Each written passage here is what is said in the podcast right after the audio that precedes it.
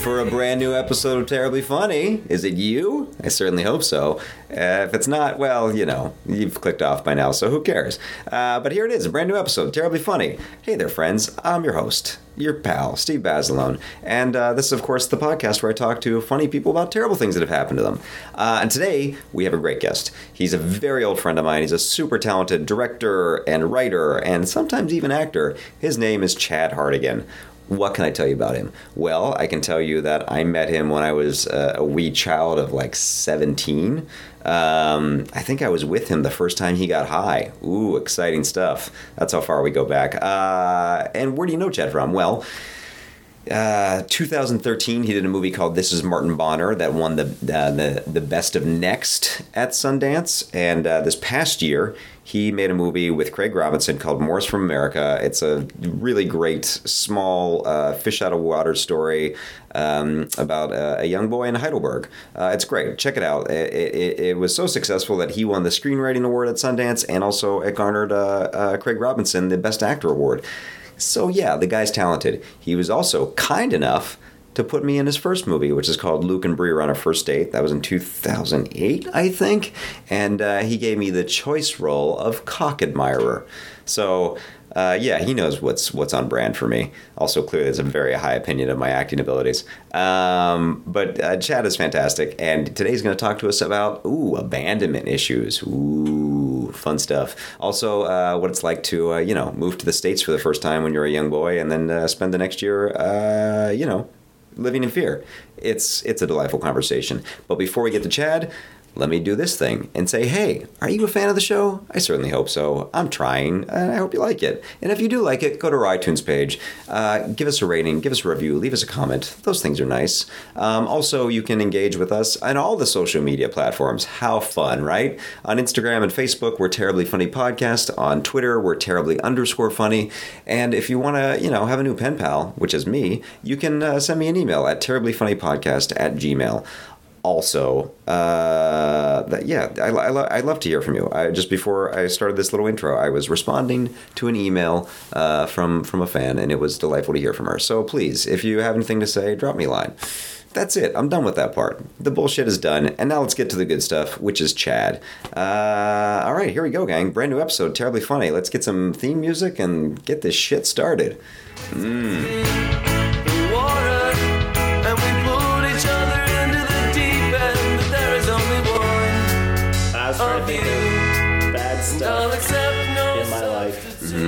Um, but I have to say that I have a pretty pretty easy life so far. Yeah. I think that the the worst time of my life was so I, I grew up overseas in Cyprus. Mm-hmm. You were born in Cyprus. I was born in Cyprus. Uh-huh. Yeah. And you and, have the the tattoo, right? Yep, I got a tattoo that no one can see.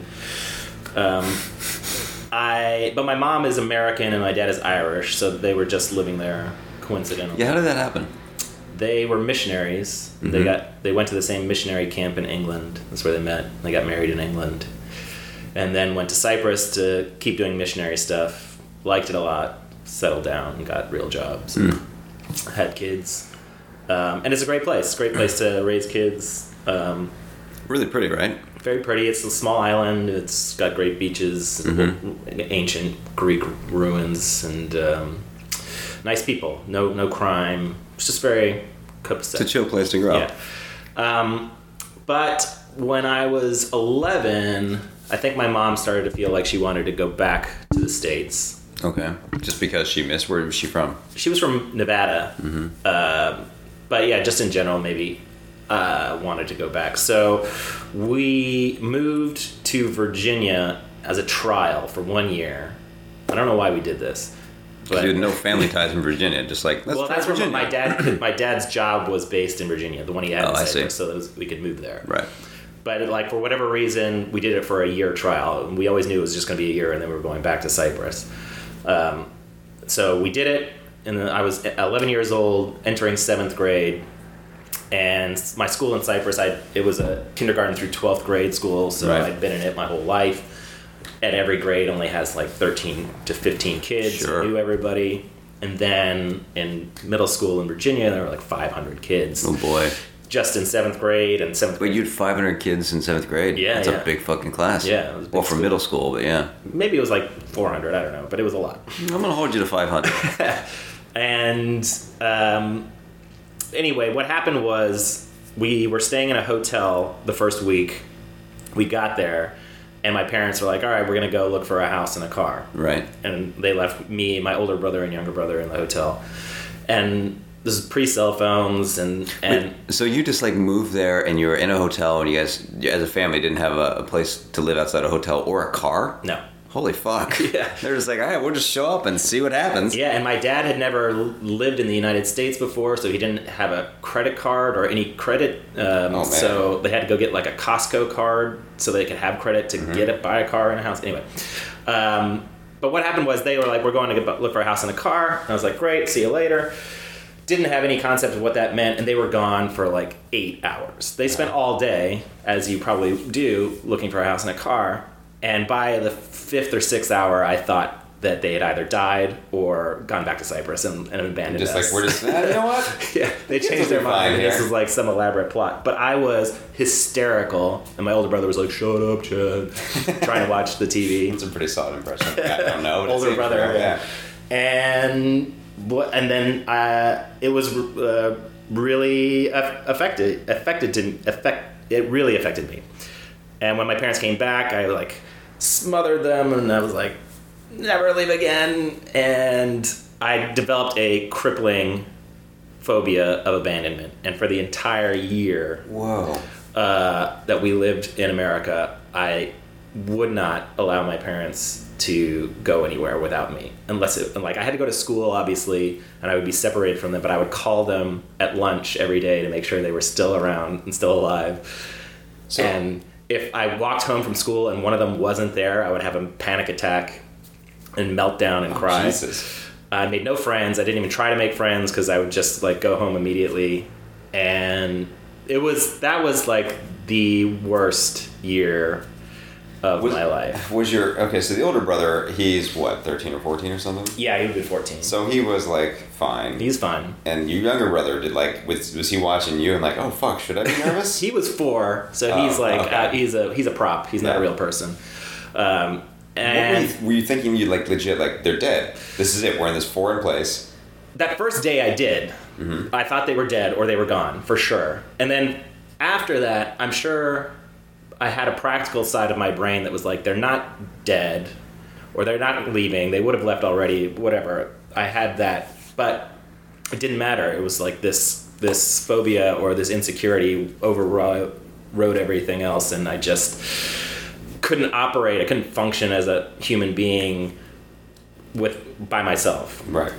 Um, so, and I remember crying a lot. I like never wanted to go to school, and if it was raining, I got more anxious and thought that they would like get in a car crash or something. Oh man. And uh, it was just really bad. And I remember towards the, towards the end of it, at one point, my dad like sat me down and he was like, "Listen, yes, something could bad something bad could happen to us, but you have to live your life in hope, not fear." For, and I, I think that that worked. That's what just snapped you out of it. It didn't snap me out of it like that, but I remember it to this day that he said that, and I remember it making a lot of sense. And and then the, the year also ended, and we moved back to Cyprus, and then I felt comfortable again. So I think in like the security blanket. so it just it did just kind of go away and i later in life asked my parents why they didn't put me in therapy because because also i should mention that this was a horrible time for them like Right. i was a nightmare child to have because like they could not do anything without having me Yeah. having to consider me and my Yeah, like an anxious and eleven year old. That's like Yeah. breaks your heart, but it's also like, oh, come on, man. Yeah. Everything's gonna be fine. Just chill the fuck out. Right. They couldn't. Is- my mom wanted to go to like the grocery store, uh, and uh, I had to go because my dad still traveled a lot. Uh, he would have to go back to the Middle East for his Right. job and travel a lot, so it'd be just my mom, and I, I would have to go with her everywhere. Um, but anyway, I asked them why they didn't put me in therapy, and my mom said, "I don't know. I don't think we ever thought of that. We we thought you would figure it out." and it was very a nonchalant answer. But I also feel like that probably hel- helped me, and Yeah. I, I didn't know that then, but subconsciously it must have uh, had an effect that my parents knew I would get there, or that I would I would, That you would figure it out. it. And if they had freaked out more and put me in therapy, I might still have that phobia. I think. Yeah. Um, What makes you think that? You don't think it would have been like having? Do you think you were like too young to uh, rationally kind of talk out or have some sort of like level of assuaging Well, I would, I would. I was definitely too young to know that therapy is fine and a good thing. I would have thought that something was really wrong Mm-hmm. Really with wrong me, with you. and that my parents thought that there was something really wrong with me, and I would have made all these assumptions. Um, You think it would have like just ignited the fire even more? maybe, or it, or just the fact that they didn't do it. Not who knows what would happen if they did, but the fact that they didn't, and that they, there was like an energy coming from them that that I maybe only subconsciously picked up on that I could I could conquer it on my own, hmm. helped me. But I don't know exactly how or why I did, but I do think that there that I believe in the power of the mind to just like you can flip switches in a, in a positive way or a negative way. It's very difficult, but it's possible, and like just like that. Has that? Because you said like you wouldn't have known at the time that therapy is a good thing or a healthy thing. Has that like instance kind of changed your perspective on therapy? Like, are you? Do you? I've never done it. Yeah. And is that is it like a level because like if you do you now feel like you've like been validated like I can figure this shit on my own. Uh, yeah, I do think that. I like, I, but I also think that therapy is probably great, and the only reason I haven't done it is just because it's expensive, and I haven't, I haven't been moved that far in any direction to, to feel like it, I should spend all that money. Um, but it sounds, it sounds great, you know, just talking to someone and Yeah, it's basically what we're doing now. Yeah. Except with somebody trying to make less ha-has. yeah, and uh, and you're you bought me a coffee rather than me paying you off. Yeah, exactly, exactly. Were you like in that period? Were you like, were you just spinning? Were you cognizant that like this is like a thing that I can't stop? Yeah, I I, I was. Did you I feel think, exhausted all the time? I think I did. I think I felt like I wanted to make friends, and I wanted to not be a burden, and I wanted to. I knew what like normal was, and that what I the way I was behaving was not normal. And like I said, I I'm pretty sure I could rationalize in my head that statistically there was not, nothing was going to happen, but uh, still, I just was uncontrollable, and I would like pretend to be sick a lot, go to the school nurse, try to get sent home early if I was if I was too anxious, and it's really bizarre because those that type of insecurity and anxiousness and panic is not something that I would say I have at all in me anymore. Yeah, it's interesting because what I've known you for eighteen years, nineteen years, something like that. Wow, I think so. what do you mean, like ninety eight? Maybe. Were you at the pre-college, North Carolina pre-college program? No, I wasn't. But I think we I did we did meet somewhere in the early two thousands. Yeah, yeah. Um, but like you seem like a very laid back guy, but then also, I know like on the surface, I feel like I I think. At least I think other people would say like you seem pretty laid back, and I think that's by and large true. But there's sometimes where like I am a neurotic mess about things, Mm-hmm. but you just like play that close to the vest. Do you have like any of that that like has trickled down? I don't think so, and I don't want to sound high and mighty or anything, but I, I, I do feel like stress management and like prioritizing my and compartmentalizing my emotions is something that I um, have gotten a good handle on. Although, in the opposite direction, I would say I've had relationships where it's become problematic that I, I don't get more emotionally invested in Right, right, things. uh, so it could have swung too far in the opposite direction because I, I cried so much that year and I have hardly cried since, maybe like four or five times in the last 20 years. Really? Yeah. Fuck. I think I cried twice yesterday.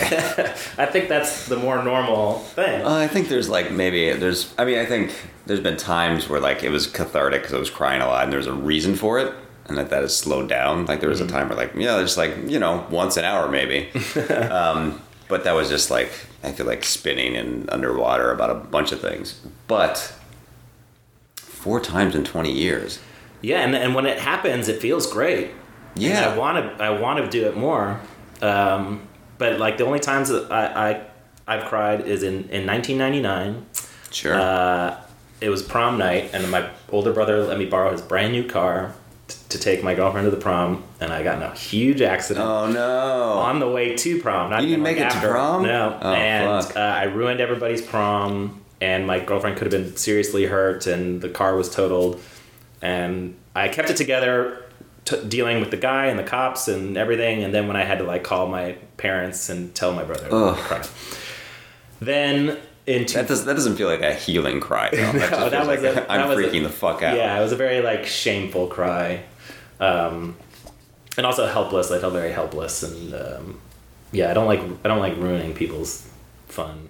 Well, that's also interesting. Well, I'd be interested to see what the other three times were, but like that one was tied into helplessness again. Mm-hmm. So is there like still like is that like a um, a trigger? Like when you feel helpless, Is that like take you back to that that sense of like, oh, everybody's gonna die and leave me? Possibly, I'm trying to think of if there's more recent examples of feeling helpless. Um, I mean, we all kind of feel helpless in in the A lot of the time. in the current Yeah. uh, political climate.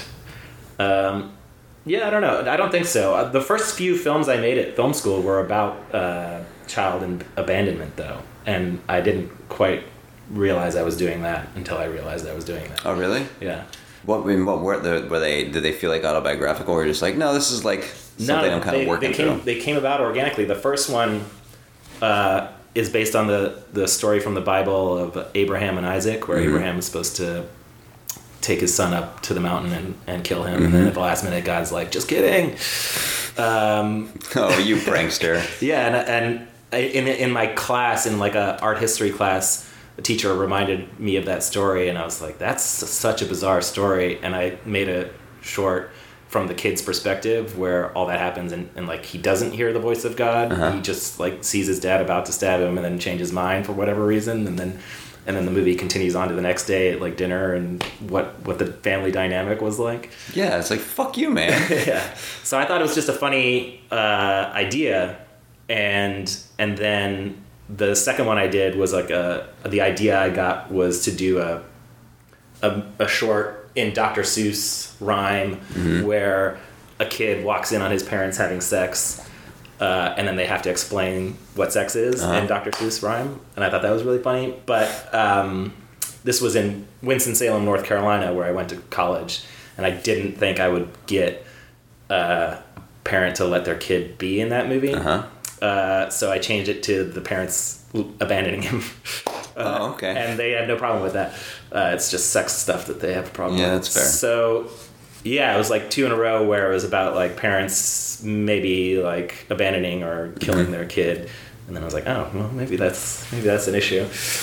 Well, that's kind of interesting. Like I know, I mean, I, I think I talked about this at one point, but uh, uh, when you're when you're that age, you have like such little shit to pull from, mm-hmm. by and large. Yeah. Like I feel like when I was like writing anything, any like short story, it'd always be about like feeling like adrift and what's home anymore. You know, it's Yeah. like it was just always like the only thing that I could like really pull from outside of like I guess divorce, but like mm-hmm. there was nothing enough life hadn't happened.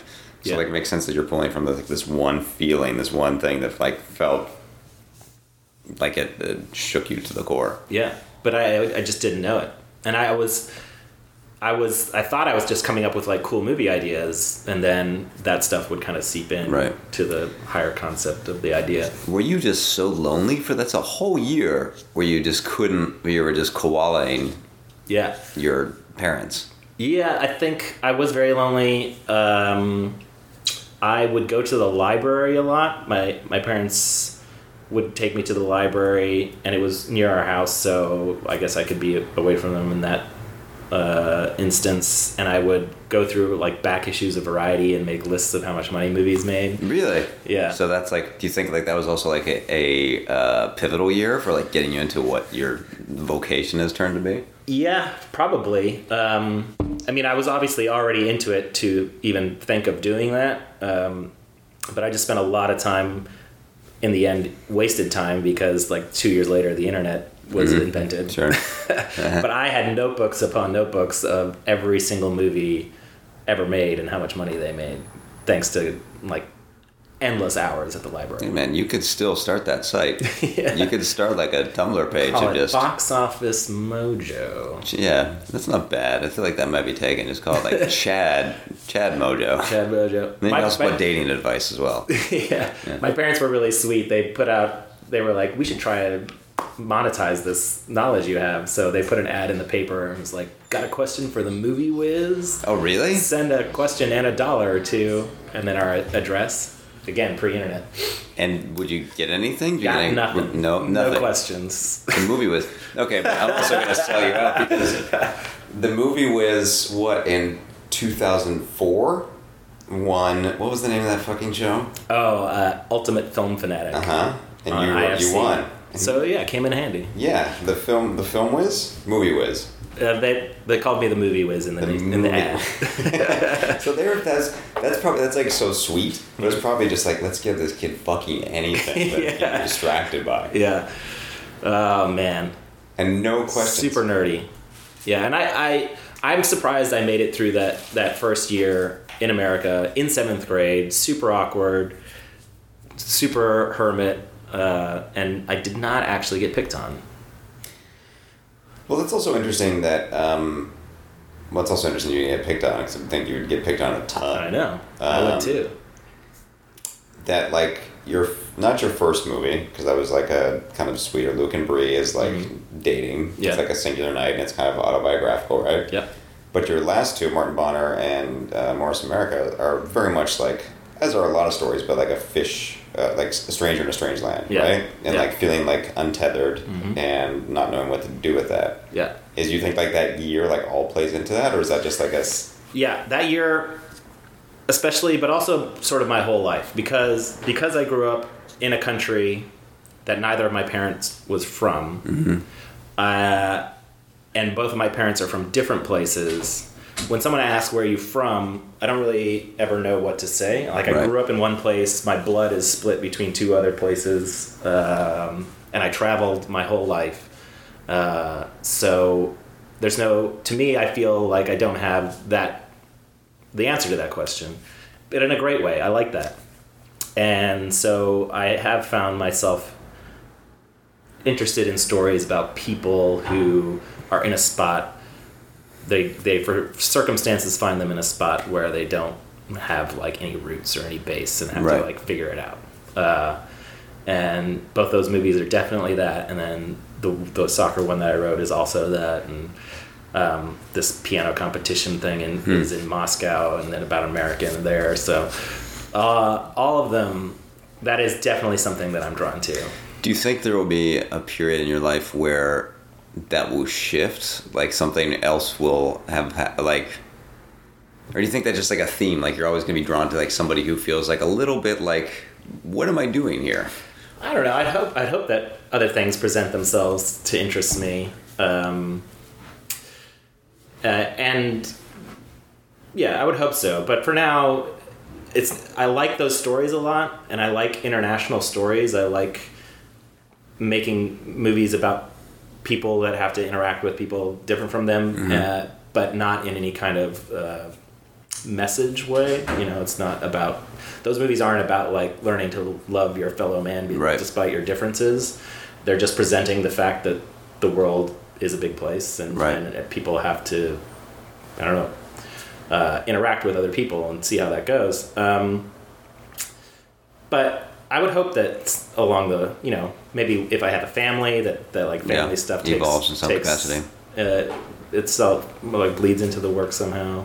Uh, Do you? Um, but I also I like those stories also because they give me an excuse to travel. You know, I Yeah. made I made Morris from America in part because I I have dual citizenship and felt like I wasn't using it enough. And I was like, Mm-hmm. I want to work in, in Europe and live there for a while again. So I wrote that movie to take place in Germany. Yeah, it's a good reason to do that. Yeah. It's a great, great way.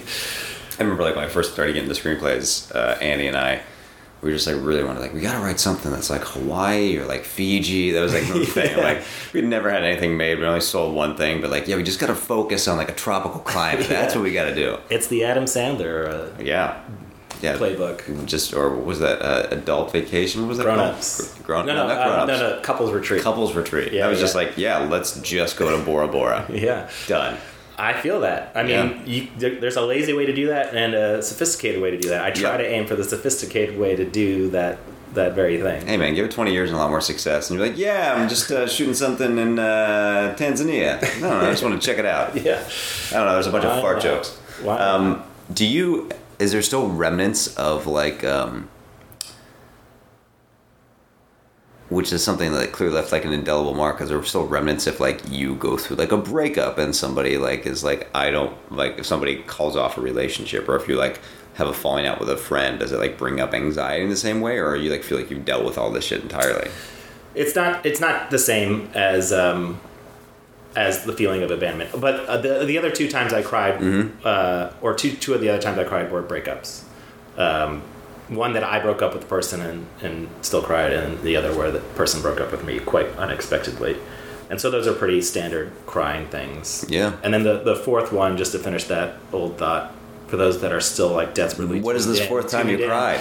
uh, was the night that my parents dropped me off at college, the first night in, in the dorms. Oh, wow. And I was like upset because I, I was scared to be without my parents. Sure. I, like, I had a girlfriend back home and I was sad to leave her and um, and that like there was a bunch of orientation stuff that day and I felt like everybody I met found me totally uninteresting. And Uh-huh. So I just cried that It was night. just like a real potpourri of Yeah. shit, but mostly abandonment. yeah. Um, but that so that those are 99 and 2000 were those two early ones and then a, a breakup in 2006 and a breakup in 2013 We get it. You're, But, you're a real um, coxman. I get it, Chad. no but i think to answer your question about the girls there is something else that deeply affected me to this day and i had a girlfriend from age 16 to age 22 my high school sweetheart all through college we dated long distance and then moved together She was an in- animator, right? Yeah. Yeah. And moved in together in LA. We were engaged to be married when I was 20. I forgot about this. Yeah. Uh, wow. Yeah. Didn't end up getting married, obviously. Um, but anyway, six years we were together. And At that age, that's like it's almost like dog years. Like six years Yeah. is really like twenty. yeah, that was that was like basically our whole lives um, distilled into those six years, like becoming the people that we ended up becoming. And I think that's why we uh, broke up is that we ended up becoming people that weren't quite as compatible as they were when they were 16. Um, but she doesn't talk to me at all. We had a bad breakup. And the last thing she said to me was, I never want to see you again unless it's to stab you in the face. Oh Jesus. Oof. And Does she, that haunt you? she is stuck by those words. I tried like so those first like three four years. Mm-hmm. I would maybe once a year reach out and try to like have some communication. No, no response. And then since then, maybe like every three years, uh, or if there's a reason, like um, she works at Pixar now, and this is Martin Bonner did a, played a screening at Mm-hmm. Pixar for the employees. So I emailed her and I said I was coming. No response, wasn't there, and uh, anyway, sh- she's married, she has kids, she's but Still holds happy, but she's she's stuck to. She does not talk to me at all, and that fucked me up. And Yeah, it still man. fucks me up because that's six years of my life totally unaccounted for and inaccessible to me, and my best friend in that time. Yeah. And um, so since then, every girl that I have any kind of relationship with, big or small, I, I have this need to try and be friends with them afterwards. Even if Yeah. they, even if they've crushed my heart, I still want to be their friend. I need them in my life in some capacity, or I have access to them. Oftentimes they don't want it, Uh-huh. and I'm trying to force. No, it. no, no, it's cool. I'm still here. Um, Do you feel like that's healthy? Because that's a thing that I am. I'm not friends with everybody I've dated, but I'm friendly Yeah. with I think everybody I've dated, and some of them are like decent friends. yeah. Um, and I think some people are weirded out by that. some third party people. Yes. Yeah, yeah. Some Just people like like why do you need to do that? And I like I don't think it's a need. Like if somebody really didn't want to talk to me, I'd be bummed out. yeah, But it'd be but I try to like be amicable and try to be like oh like what you're talking about. Like I spent even if it was three months or three years with you, and like in that period, it cheesy or not, like you're probably my best friend in there in that period. Like I spent all the time with you. I was like, that's you were very formative. You're like a, a physical manifest. You're like a person that you're a journal. Yeah, You're like yeah. a you're like a diary of those three years. Yeah. So like to just say like no, I'm not talking to you anymore feels like ignoring that period. Mm-hmm. yeah. I don't know. Uh, so, but why do you feel like? I, maybe it's it's a more common phenomenon. I thought it was directly tied to this girl, but do you feel like it's just something that? I don't know. Maybe it is. Maybe it's a similar thing. Maybe it's. Um, I don't. Maybe it's not so much abandonment. Maybe it's just like. Um, maybe my thing is more just like wanting to be liked, Yeah, yeah. which sure. is like a fairly common thing. Actually, that's what I think that the girls who aren't into it assume that's what it is. That Mhm. it's just like something to fill my ego, and it's like I don't I don't want to be your friend, man. I, I don't want to like make you feel better about us not like the way we broke up or something, and and that's totally fine. I understand that. Um, Yeah, maybe that is part of it. I just want to feel like better about like, but I also feel like, hmm, I don't know. I feel like I'm a relatively self-aware person, and I think like I- I'm cognizant of that as an idea, but it also just feels like, well, I, I do I liked you. I like you. Yeah. I mean, you, you unless you did like something egregiously wrong to me, like okay, it just didn't didn't work out. yeah, We don't have to be best bros, but like I can be friendly. yeah, But also maybe it is like a little bit of thing like I just want to. Uh, that's like the only child in me is like, but like we're friends, right? yeah, I want to be liked because I don't have anybody else. Mm-hmm. yeah. know. I'm sure wanting to be liked is is part of it. I would not swat that away as being inaccurate. Um, but yeah, uh, and then I typically feel like if you get dumped, whoever got dumped, the ball is in their court to decide if Yeah. you're going to have any kind of friendly relationship. So um, if I was the one that broke up with someone, I really just try to make sure that they know that if You're they, around. if they wanted to like hang out, I would happily hang out. Yeah. Um, and it's but there's been a, I think a couple instances where you've done the, the the the dating thing where you hang out maybe three or four times, and then the girl is like, "Hey, I I mean I've had fun hanging out with you, but I feel like maybe we're just better Mhm. off as friends. Is that fine?" And I'm like, "Yeah, that's totally fine." And then I like actually Made that. make made make that. them be my friend. Is that, did they like? And Are they weirded out by that? Like, no, Uh, no, bro.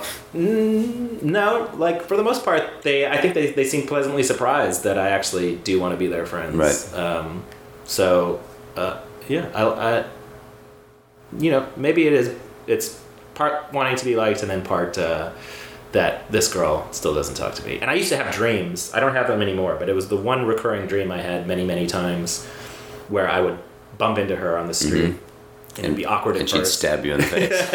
Yeah, it would be awkward at first, but then it would always come around to being nice and pleasant and cordial. And then I would wake up and be so bummed that You're, uh, she still didn't That's so crazy. Your psyche is manifesting this. Like, just make it okay. Yeah. Let's just like do anything we can to assuage this level of guilt we have. Yeah. Although uh, I would argue, and this is too long and of a story to get into, but I would argue that uh, I uh, like it's a, a very much an overreaction, and that it's not my fault we're not still together. Um, Sure. Well, you're also young. You were tiny little people. very young. You did. You tried to be like very adult when you were still kids. Yeah. Man, I can't believe I almost got married at 20. What a stupid idea that Yeah, was. man. Imagine how different your life would be. It would be, yeah, I don't know that I would have anything. Uh, all the things that I love about my life uh, would be impossible. I'm sure I would love other things and have a different Mhm. kind of satisfying life, but everything that I've loved about my life has been be- because I've been kind of free and independent. Yeah, because you've always kind of been a bit of well, since then, like I don't mean this in a in a disparaging way, but like a little bit like a gypsy, like a free, like you've like the Airbnb for here for a while, you stay there for a while, and it's just like, well, I'm just like working on this next movie. I know I'm gonna do, I'm gonna be out of town for six months, so like fuck it, I'm just gonna stay on couches. That's a nice way of putting it. I was homeless basically for for two years. Yeah, I guess so, but it didn't feel like you always seem to like have something happening. Yeah, that's. I mean, we can talk about the homeless period. I would, because I was 100% literally homeless, but it's not I would never describe it as terrible. Um, it wasn't that. It was like the most pleasant homelessness you can have. But I It was also like the right time. Like it was like late twenties, right? no, it was early thirties. It was early thirties. Yeah, it's 30. But what happened was I quit my job. I had a day job. I quit it to go make This Is Martin Bonner. We shot it in the fall of 2011. And then I and I and I came back to LA when we finished and started looking for a new job. So that was 2012. And I basically spent all of 2012 trying to find another job while we were editing that movie, not getting anything. I was on unemployment. And then at the end of 2012, we found out we got into Sundance, which was completely unexpected.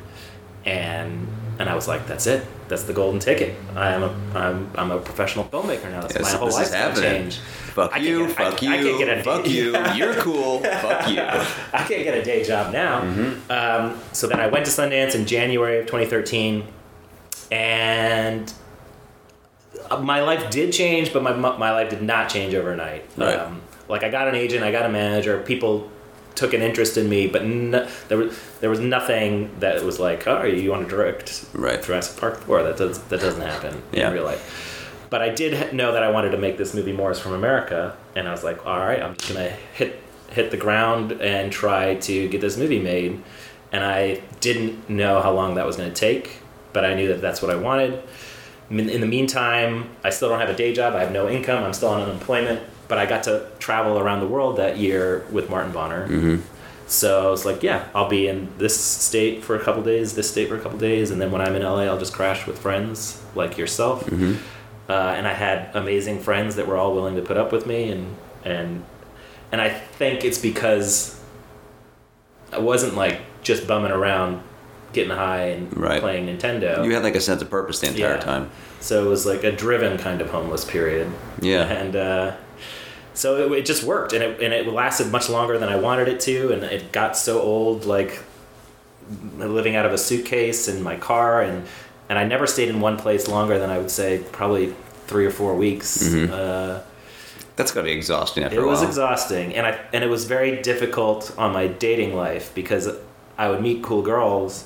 Like, well, I'm staying on a couch. Yeah, your place or it's got to be your place. Yep. Um, no, and I actually found I was surprised to find that they didn't care so much. They were very Mm-hmm. like like my friends. I guess maybe they could see that there was some drive behind the circumstances. Well, because I think it's an interesting like dichotomy of like, in one degree, like you like have this like kind of palpable life shift thing happening that you're like being like lauded for, celebrated for, and and then the other side is like, well, yeah, but I'm like living out of a duffel bag. yeah, yeah. yeah, and that that was hard for some time people to figure out. They're like, wait, wait, you you're, you just want to you want an award at Sundance, and what's the deal? Why can't you get more work? What's your what's your you- you're Mm-hmm. Wasn't that also interesting? Like, like for your perspective, like, yeah, I thought things shit was going to change, but also for everybody else, like, yeah, that's cool, but that's just like one step. You have to do Yeah. like six more to get to a place where you're.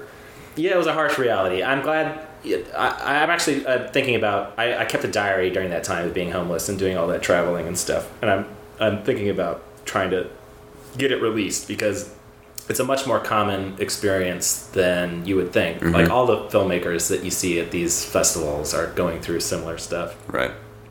um, and there's so many books about like making your first film. But there's not any book that's like, "Hey, you got into Sundance. So you made your first film, then You're what?" still homeless." Um, unless like unless you're just willing to do anything like i could have done something really stupid or shitty um, and i don't even mean like horrible bosses or something Yeah. like that that that like but i could have done a movie that would have gone straight to dvd Right. or i don't know something um, but i i didn't and i think most people don't so it just took longer and um, but yeah the girls that i would date i i would like them they were cool and they would like me and they wouldn't care and they were uh, but I just I felt like I wasn't a complete person. and I Yeah. had nothing to it was offer hard to really dig in when you're like Yeah. the feather in the wind. Yeah, I felt like I could. I wasn't. I could take from them, but I couldn't give because I was just too concentrated on on make, making this movie and not being homeless anymore. And so um, that was a lonely. That was a lonely period, but it was also hard to feel lonely when you know every week you're reminded that like there's you got friends that are rooting for you and they're willing to uh, let you stay in their place for free or like house sit for free. Yeah, also like a like back to like the dichotomy of like anytime you feel like ah fuck what am I doing and then you like get to go to like I don't know fucking South by and be like wow look at this Yeah. People care about the things I'm doing. I guess this is like fuel for the fire. Like I can make it through like another four months out of a duffel bag. Yeah. Yeah, it was, and and that that's and there's always the like a delusional feeling of like it's gonna happen next month. It's, it's Mhm. right right around the corner. Yeah. Um, and eventually it did happen, but it just it it took a while. But yeah, there's a like the thing that made me realize I should be writing this stuff down is I was never as poor as this. I think the unemployment had just run out, and so then I was like really fucked. Um, and I was going to Italy for a film festival, and they fly you, so like I, I could go. And I had a nine-hour layover in the Oslo airport, which is the most expensive airport in the world. Mm-hmm. But I had so much time that I could walk around the entire airport and find the cheapest food, which was a fourteen dollar hot dog. Oh Jesus Christ! Um, a fourteen dollar hot dog. So I bought the fourteen dollar hot dog, and I'm loading it up with like ketchup and mustard. And my backpack like slips off my shoulder onto my arm and knocks the hot dog Oh. onto the floor, like ketchup and mustard side down, so it like Ah, sticks to the couldn't floor. Even, you couldn't. So I picked it back up and I had to eat it. I ate the hot dog. Did you wipe all the shit off? Oh, yeah, yeah. I tried to get it as clean as I could, and I ate it. And then I was like, "This is a real low point." I just ate. I just ate a floor hot dog. And but then I, I continued on to Italy and like landed and was picked up in a Maserati and taken to a five star hotel and, and had like five amazing days in Italy showing the movie, and then flown back to my harsh life in LA. It's such a weird juxtaposition. yeah, yeah. And but like I said, like the other filmmakers there were probably not as dire as that, but in the same boat, kind of. Right. You know? um, so that's when I started writing that stuff down, and um, So the first chapter is is floor hot dog. a hot dog, yeah. Um, but yeah, the, and I, I like I can. There's a part I remember writing one entry where I was staying here, and like I wrote an entry from a coffee shop nearby, Mhm. and I was like, I'm. Uh, I don't remember actually doing this, but I remember reading, rereading it. I was like, I'm in a coffee shop. It's my third coffee of the day, but I felt like I had to get out of Steve's house to give him some privacy or something because I, I did feel like a burden on on. Uh, during that time, I like I tried to be uh, stay out of people's way.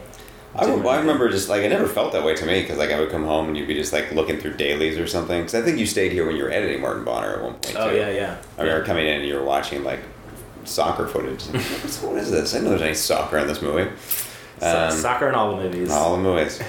um, you said something a while ago about uh, being like kind of more well adjusted, not having like abandonment issues and things like that, and that it's maybe perhaps gone the other way where you have like not had the level of passion or investment, Mhm. and that that has like burned you in the other way. yeah. Is that not, like a reoccurring? not passion or investment, but just um, emotional intensity.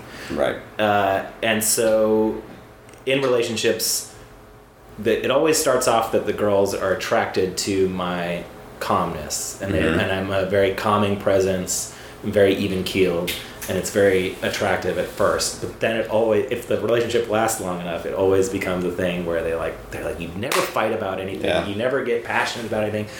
And it's both like when they want to, when they're angry at me, and I'm like, let's just talk about it and be calm. Right. They don't like that, and then they, yeah, like you don't want anyone to be calm when you're angry and someone Yeah. just calm down. It's like you motherfucker. right or the opposite where they like on a, on a birthday if they like surprise me with something and i'm like oh cool and they're like that's not Yeah, that's that's not enough, man. um, so yeah it has it has its drawbacks too but that's really the way that i am i'm just kind of yeah like i don't want to say flatlining because that's more Yeah. uh, disparaging than it is, but um, the like levels that I go through of like peaks and valleys are all kind of towards the They're center. like, like bumps and craters. yeah, Do you uh, are you jealous about something of like people who experience that? Because like I know, uh, I remember I was writing something at one point and like wrote this thing in about like being jealous of like watching like uh, a reality show like an American Idol and when somebody would get in or make it to the next round they would just lose it and start Yeah, crying. And I was like I have never felt that level of passion about anything. I don't think. I think like when my marriage was falling apart, I felt like kind of an exposed nerve, and then like clearly when people die and shit like Yeah. that. But like, or we're just you're like so emotionally exhausted, but never just like someone says like you did this thing, and you're just and it's like Gah. Yeah. I've never felt like that level of like okay, cool, that's good. Yeah. I, I haven't either. And like you could watch there on YouTube. there's the video of me uh, like winning the Sundance Award for writing, and that was a huge shock. I had no idea. Which is a great speech, by the way. yeah, and I'm just like, Yeah. I'm like, oh, this is cool. Like I was just back there, and um, I was very nervous inside and, and happy, but um, yeah, it's more of like I don't know. It, it doesn't. In that speech, just to give context, uh, uh, maybe misquoting you, but I think you went up there and you started to like thank your producers, and then you're Mm-hmm. like, wait a second, why am I thanking my producers? This is for writing. I did this on my own. Fuck everybody else. yeah, yeah, that's true. Got Uh-huh. a good laugh. yeah. Um, yeah, but I was I was just totally totally surprised, and but I think if you watch that, you would you would be like, oh, he this guy seems pretty Yeah. relaxed. Yeah. Um, but that would like in any, I would describe that as one of like the greatest joys of my life, uh, in that experience. But if you watched it, you wouldn't you wouldn't think so. I guess. And this this all goes back to you know being perpetually afraid for 365 days straight. Maybe that's why I got to go to therapy and figure it out. Yeah, we gotta make, make I- more money so you can go to that therapy. Yeah, I need to make more. Money. You're in guilds still. now; they cover that shit. Uh, I am in a guild now, but I don't. I haven't made enough in the guild to get the health insurance Okay. yet. Well, that's the next step, man. Yeah, baby steps, Steve. We're getting there. Mhm. Uh, I actually think that even before the traumatic seventh grade stuff, I had an even keel personality because I'm a middle child Right. and my older brother was very bossy, very loud, and my younger brother was very cute and got all the attention. And so, just kind of by default, I felt like a observer or mm-hmm. mediator, and in a way that has contributed a lot to my personality, and I think to my filmmaking.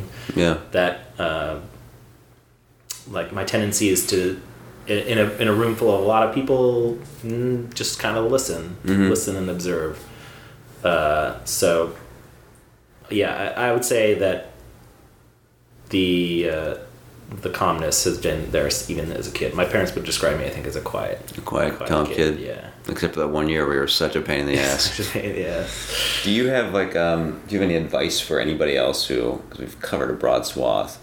I guess just about like taking some level of trauma and how do you channel that into being more than just a trauma, like channeling that into, you know, the Dr. Seuss or the the kid sees his parents fucking or whatever.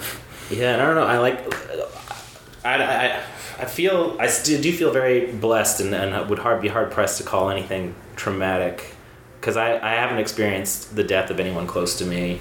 Um, my parents did get divorced, but I was already out of the house and an adult, so I felt like it affected me only in the way that it was very difficult to watch them be sad, and, uh, and my mom basically got dumped, so to watch her be really sad. Um, but but it didn't like shatter my whole existence. Right. It didn't really change it didn't your really change day-to-day. My my life, yeah. So, um, yeah, it's been it's been relatively uh, tragedy free my life, uh, and I don't know. My movies have been accused is not the right word. Described as nice, uh, and Martin Bonner especially the the the comment I got the most from people is. I kept ex- I kept expecting something terrible to happen, and I was so glad when it didn't. And Yeah. um, they appreciated the optimism and the kindness of the characters. Well, I think there's like a lot of in those two in particular. There's like a lot of redemption. Yeah. Right. Or there's a lot of um, falling down, but like kind of coming, um, an understanding of the past and like moving forward. I guess. Yeah. And I'm I'm just more interested in those kinds of movies, and I'm happy to have my movies be called nice. And I think that there's too much in, especially in independent film, of c- confusing bleakness with drama. Or bleakness with like pro- profundity. Yeah, and you know, Morris from America, at the end of the day, at its heart, is about a good kid trying to do the right thing and a good dad trying to do the right thing. Mm-hmm. And people would describe those as probably being inherently undramatic. Mm-hmm. But I was a good kid, and I, I and my parents were good parents, and I feel like there was there was drama in our lives and our Yeah, and I don't know. I dynamic. think. I think. Uh, I mean, I guess you can make an argument for anything, but I think like just the trying to do the right thing is like that's like the crux of most drama, isn't it? Yeah, yeah.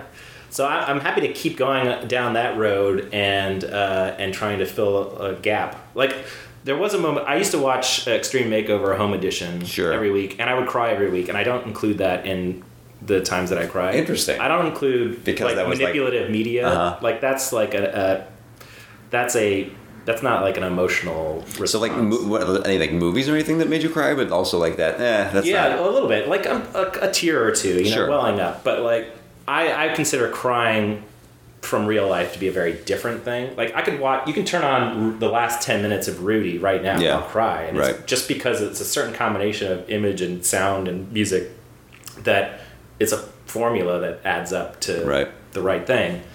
Uh, so it happens every week on Extreme Makeover Home Edition, and Sure. I, I love that show. But does that like fulfill something? Is it like okay, I'm gonna watch this to get this like little bit of release? I don't care if it's manipulative. Probably, yeah. Yeah. That, um, but I also was like, I know, I know it's so manipulative, but I remember thinking, I, I want to make the good version of this. Like, I want to make the earned version of this. Like, I love it. Nothing moves me more than people doing something kind for someone else. Yeah. And it obviously um, is effective to a lot of people because that's why they watch that show or, or on American Idol or So You Think You Can Dance. When they show those parents like crying in the backstage, Yeah. that's like the, the stuff that kills me. So m- my movies are kind of an attempt to be the sophisticated version of Of reality television, yeah. hey man, I feel like if you can if you can really do that, that's a long career. Yeah. Um, so, uh, I, I, I guess, and I, I- the, the answer to your question is I don't know that I uh, am calling on any traumas to, to get to the in the work. It's actually the opposite. The opposite. You're just trying to make something nice. Yeah, make something nice. I, I like I, I just think that uh, people are, are nice and uh, and if you if you've ever seen like actual kindness in your in real life, it's very like whoa. You feel like you, you should be watching it. Uh, if you Yeah. see like a genuine moment of like strangers being kind to one another, it's Mm-hmm. like whoa. So I don't know why that's not in more media. It's it's not the same thing, but like I went to uh, um, LAX last weekend, you know, for the band protesting, and just sitting at the arrivals gate at the international terminal, it was like the beginning of Love Actually. Yeah. Because like this, it, it would happen like every like 15 minutes where somebody would come in and somebody would like jump the barrier. Uh, and there was like one time there was a woman on a hijab and the guy just like ran through and like embraced her in a hug and they were both crying and like everybody's cheering and he was like kissing to the crowd and like so grateful and like tears streaming down his face. Yeah. And it was like everybody was crying. There was like everybody had these everybody had their signs. Everybody Yeah. had like whatever, you know, protest signs and there's one limo guy yeah. with just the name written on a sign. I, I saw Todd's. Yeah, exactly. But even that guy, like I looked over at one point, maybe he just had allergies, but it looked like he was like wiping his eyes. So it was like it was like, when do we see this level of there's like vulnerability and gratitude? Mm-hmm. Uh, and it was like incredibly moving, just because it was like just 100 percent earnest. Right. And I guess there is an argument to be made, though, that you can't have that without the actual bleakness Yeah. that causes it. You know, there's a cause and effect. And uh, so, yeah, both both the films also deal with hardship and people struggling so that you can have those moments of kindness mean Yeah, something. I think when you said just a second ago that you, it's not, it wasn't about dealing with trauma necessarily, uh, but both of those movies are coming from a place where the two protagonists feel very alone Mm-hmm. and kind of not abandoned, but they feel like Alienated. alienated, Mm-hmm. and then by the end, less Made- so. Made a friend. Yeah, that's kind. Of, that's kind All of I want is a friend. yeah, Just one. just one friend, man. You'll get there. uh, You've got, you've got a home now. I've You'll, you'll home, find yeah. friends. It's funny that the one time that I did get picked on, and I, I said I didn't get picked on because I wasn't targeted as, but like I did one time in lunch. I always sit by myself and I would draw pictures. And one time I got hit in the head with something Mm-hmm. and it landed on on the table in front of me and it was a little mini carrot. And uh, so someone threw a mini carrot at me and I turned to look and I, ex- you know, expecting not to be able to tell who did it because like it was a sea of people and Mm-hmm. Yeah. no one's gonna take ownership. But I turned and one guy was just like pointing at himself. Yeah, it was you, motherfucker. just to make sure I knew it was uh-huh. him. I was like, oh, that was weird. Uh, that guy's really excited and uh, proud. and I, I I'm, gonna, I'm gonna put that in a movie one day. As soon as I make my, my high school or middle school opus, Just a guy the like, guy yeah, yeah, yeah. like, yeah, that was me. No, me. I did it. That was me. Don't fuck with me, bro. I'm proud of that shit. But uh, I think maybe I didn't I didn't really have a reaction beyond being like like looking at him strangely. So I, I it I guess it wasn't worth it to keep p- picking on me. Yeah. No, that's fair. um, well, thanks, man. I hope you don't have too many more floor hot dogs in your future. Me too. Yeah. Uh, things things are looking up. I got my own place. Yeah. I'm in the guild. I still don't have any money. yeah, Still- but that'll change. Though. You're that. you're up for big shit. yeah, yeah. I mean, you, you won awards. You're an awards guy now. And I, yeah, just just having made the movies and um, you know to not have even when I was homeless, I I felt like I was doing what I wanted to do, and it was Yeah, it was well, I also- okay. I also think that's like a good lesson. I know my um, my old writing partner Annie at one point, like right after college, she called. I forget who it was, but it was like her favorite playwright, Mm-hmm. and she called, like called called her and or emailed her or something, and the woman was like nice enough to get back to her. And when she was calling, she was like at some job. And she was like, "What? What do you mean a, jo- a job? You're like my favorite playwright." I was like, Yeah. "Yeah, but like I'm a playwright. Unless you're like, you know, the upper echelon that like do really well and are able to turn it into like a full fledged career. It's like Yeah. even like you on paper right. are a very impressive person, and now you're like have like a real career going, but you're still like just going up the steps. Yeah, yeah. It's uh, there's a perception that's uh, that's much different from the from the Mhm. reality. Yeah. But I would say, if I had advice for anybody, not that anyone's asking for my advice, but I think that the two qualities that I possess that are uh, been most beneficial in in life, and especially life in the arts, is that I'm patient and optimistic. Those go a long way. Yeah, and they've been they've been necessary. Yeah. Well, if this if this dumb podcast of mine is still around in like five years, we should do this again. Yeah. All all of your check in. all of your listeners must also be patient and optimistic. Oh, yeah. it's gonna get good at the forty-five minute mark. Yeah, yeah. Up until then, eh, well, they can always fast forward. You don't have to be that patient. Uh, thanks so much, man. Only you, only you, only you. I see evidence I mean, come on, that guy's pretty okay, right? I love that guy. Uh, Chad, thank you so much for coming out and chatting with me. It's always delightful to catch up with old pals. If you want to find out more about Chad, go watch his movies. They're really great. They're lovely. Uh, you can find This is Martin Bonner. I believe it's on Netflix. Uh, and also Morris from America is is wonderful. It's uh, go go watch his shit now because in a few years he's going to be doing much bigger things, and uh, and then you can you know sound smart at parties. So go check that shit out. Um, thank you so much for talking, Chad. Also, other thank yous. Thank you to Hayden Fongheiser for doing everything behind the scenes, and thank you to Julia Pott and Kingdom Flying Club for art and music. But as usual, gang, the biggest thanks goes to you. Thanks for being, uh, you know, just listening and being supportive and being super cool. I love you guys. Have a great week.